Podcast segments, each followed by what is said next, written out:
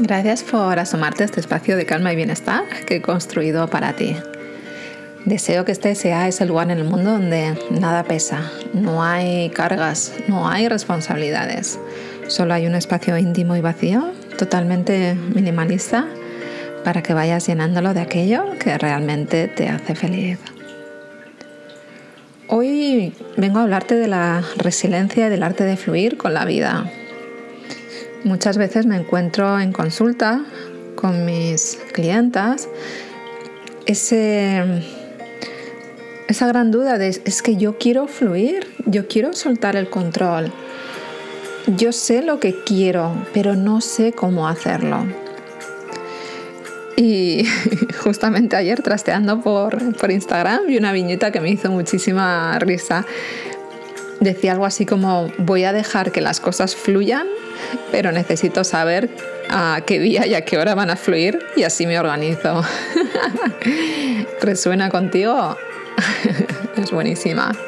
Bueno, pues déjame que empecemos, ¿no?, con unas eh, primeras claves, van a ser ocho, a donde voy a explicarte un poquito sobre qué es el arte de fluir o cómo se fluye por la vida. Número uno, acepta en lugar de poner resistencia en todo lo que te ocurre. Si resistes la realidad, si piensas que todo está contra ti, lo siento, pero vas a sufrir. Así que en lugar de desear que la realidad fuera otra, ¿por qué no la aceptas? Acepta lo que tienes. Existe una fuerza mayor que tú y no puedes controlar todo lo que pasa a tu alrededor.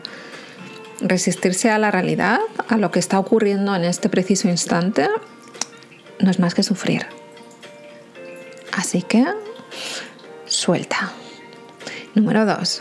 Las cosas debes hacerlas lo mejor que puedas, de acuerdo, pero ten presente que el resultado está fuera de tu control.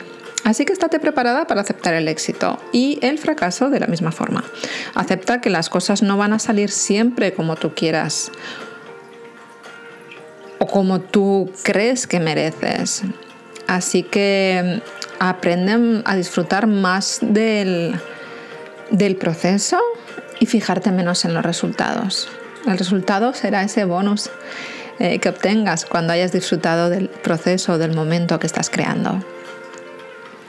Número tres. Las dificultades y los retos de la vida son obstáculos solamente si dejamos que lo sean.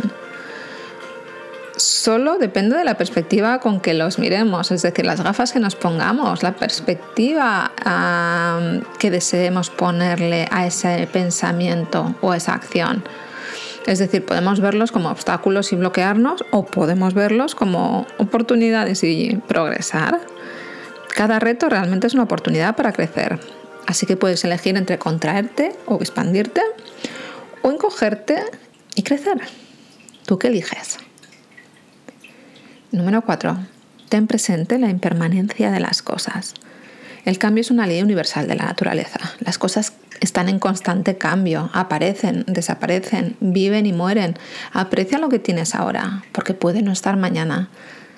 Ya eres suficientemente afortunada por tener lo que tienes, así que aprende a disfrutar de las cosas y también de la gente, pero sin depender de ninguna de ellas. Reduce tu apego a las cosas, sabiendo que, que nada es para siempre. Aprenderás a aceptar los cambios y a perder cosas y personas que quieres. Porque sabes, nada, nada de lo que quieres o de lo que tienes te pertenece realmente.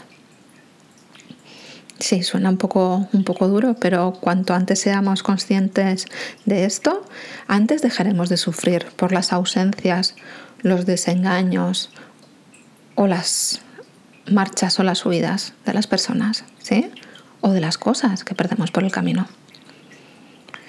Número cinco. Practica la visualización negativa. Sí, sí, he dicho negativa y esto no te lo esperabas, ¿verdad? Sanuka hablando de, na- de negatividad, ¿cómo puede ser? Bueno, déjame que te lo explique. Por mucho que intentes prevenirlo, siempre van a pasar cosas malas. Así que tomar conciencia de ello te va a preparar para mantener la calma y poder lidiar con lo que sea que la vida te vaya a traer. Así que mantén la calma ante la adversidad, trabaja tu resiliencia y pregúntate a menudo: ¿qué podría ir mal? ¿Qué obstáculos podrían surgir? ¿O qué dificultades puedo encontrar? Así, creando escenarios en, en tu mente, la entrenas y a, aprendes a reaccionar de manera positiva ante cualquier adversidad. Número seis. Incomodidad voluntaria. Es decir, practica el sentirte incómoda. Practicarlo te va a hacer eh, apreciar mucho más lo que ya tienes y a lidiar de manera más efectiva con cualquier situación. Por ejemplo, no sé, trata de vivir unos días con muy poco dinero, como si fueras pobre. Sal a la calle mal vestida o duerme en el suelo por una noche o dúchate con agua fría. Me viene a la cabeza que realmente todo esto lo puedes hacer viajando a, a cualquier país a, pobre, cualquier país a, en las que las condiciones de vida son pues como muy básicas, ¿no? Se me viene a la, a la cabeza Indonesia eh, mismamente.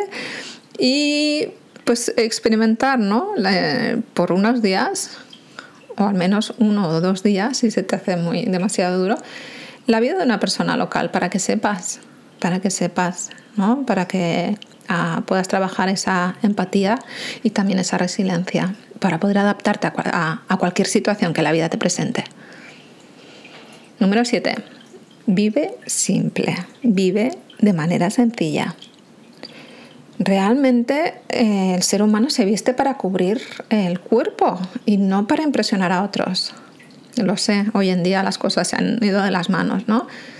Tenemos que impresionar con nuestras ropas, nuestros maquillajes, nuestros... Mmm, en fin. Mira, crea un estilo de vida que cubra tus necesidades, pero sin coleccionar cosas. La mayoría de las cosas son superficiales y realmente solo sirven para tapar, para tapar emociones. Así que vive de dentro hacia afuera, porque ser buena persona es tu mayor riqueza. Número ocho. Y último, no malgastes tu tiempo. El tiempo nunca regresa. No lo malgastes en cosas que no importan. No le des vueltas a las situaciones. Cuanto más tiempo pasas en algo, más importancia le vas dando.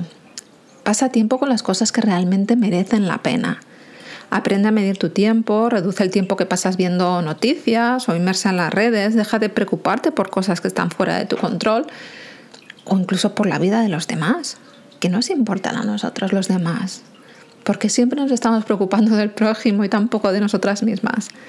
Elige bien dónde pasar tu tiempo y cómo pasarlo, pon tu foco ahí y vete a por ello. Pasamos demasiado tiempo formándonos en temas relacionados con nuestro trabajo y nuestro tiempo libre en actividades que anestesian nuestros sentidos. Pero nada, nada de todo esto te enseña a escucharte a ti misma, ni a manejar tus emociones, ni a aprender a vivir, ni a ser mejor persona. Así que invierte en lo que realmente importa. Tú. Bueno, ya sabes que si quieres que empecemos a construir juntas lo que tanto anhelas de una manera más personal, no dudes en agendar una sesión a través de mi Instagram, sanuka guión bajo invali, o en la misma web chakrawala punto com con K, y estaré muy muy feliz de conocerte un poquito más. No olvides suscribirte al podcast y nos vemos en el próximo episodio.